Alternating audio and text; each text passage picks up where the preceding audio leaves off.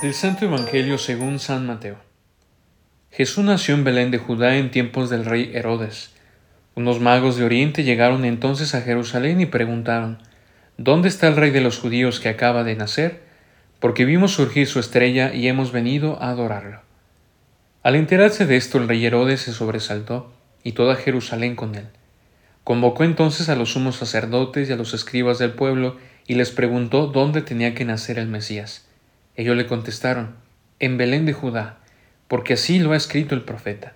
Y tú, Belén, tierra de Judá, no eres en manera alguna la menor entre las ciudades ilustres de Judá, pues de ti saldrá un jefe, que será el pastor de mi pueblo Israel.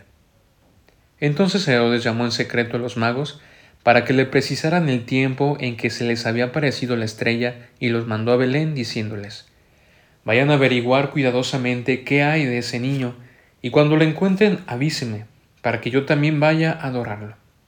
Después de oír al rey, los magos se pusieron en camino y de pronto la estrella que habían visto surgir comenzó a guiarlos, hasta que se detuvo encima de donde estaba el niño. Al ver de nuevo la estrella, se llenaron de inmensa alegría. Entraron en la casa y vieron al niño con María su madre, y postrándose lo adoraron. Después, abriendo sus cofres, le ofrecieron regalos, oro, incienso y mirra. Advertidos durante el sueño de que no volvieran Herodes, regresaron a su tierra por otro camino. Feliz Navidad. Sí, feliz Navidad. Este es nuestro último día de Navidad. Y antes de volver al tiempo ordinario, es necesario marcar rumbo y avanzar.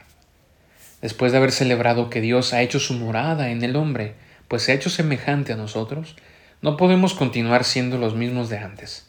Tenemos ahora que seguir más conscientes de ser amados, y no con cualquier amor, sino con un amor indefectible, un amor que se entrega todo. Esa es la certeza de la Navidad. Dios ha bajado del cielo a la tierra y lo ha hecho para quedarse para siempre. Por eso la celebración con la que concluimos el tiempo de Navidad nos muestra el rumbo para todos aquellos que, habiendo contemplado al amor hecho niño, queremos vivir más cercanos a Él. Los magos de Oriente, como lo llama el Evangelio que hemos escuchado, se convierten en el prototipo de hombres que hemos de ser para presentarnos ante la divinidad y ofrecer lo mejor de cada uno de nosotros. Y viéndolo bien, quizá no somos tan distintos a ellos, porque una de sus grandes cualidades ha sido el ser hombres de corazón inquieto hombres movidos por la búsqueda de aquello que no nos puede dar el mundo sino solo Dios, hombres que no viven en el conformismo, sino que siempre buscan, que no se conforman con lo que ya tienen, con sus riquezas y estatus que seguramente estos hombres tenían en su patria.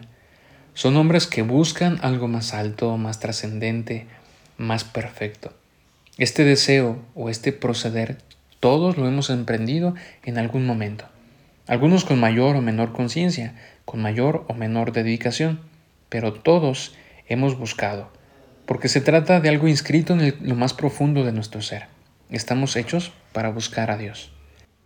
Pero en esta búsqueda podemos perder el rumbo, tal como le ha pasado a los magos, que por dejarse enganchar con los criterios de la lógica humana, han dejado de ver la estrella y se han dejado guiar por la belleza del templo y por la importancia de la capital, que les hace buscar a Dios no en Belén, sino en Jerusalén, y no en la humildad, sino en la ostenticidad del palacio. Porque ¿cómo iban a ser Dios en la periferia? ¿Cómo puede ser que el Rey de Reyes no nazca en un lugar digno de ser quien es? Valdría la pena que hoy nos demos cuenta de cuáles son aquellas realidades que nos hacen perder de vista la estrella, qué es aquello que ofusca nuestra vida, que al parecer tiene más brillo que la luz divina, pero se trata de una luz que encandila y ciega a las realidades realmente esenciales. Vivimos cada vez más en un mundo que no nos permite ver con claridad, un mundo que ancla nuestra mirada al suelo, a lo meramente terrenal, y no nos permite ver al cielo, a lo alto, y descubrir ahí que Dios nos sigue guiando. Este fue el proceso de conversión de estos hombres. El proceso de conversión para aquellos hombres de corazón dispuesto, que seguramente venían con una idea o imagen de Dios, pero que al final de su peregrinación lograron ser más auténticos.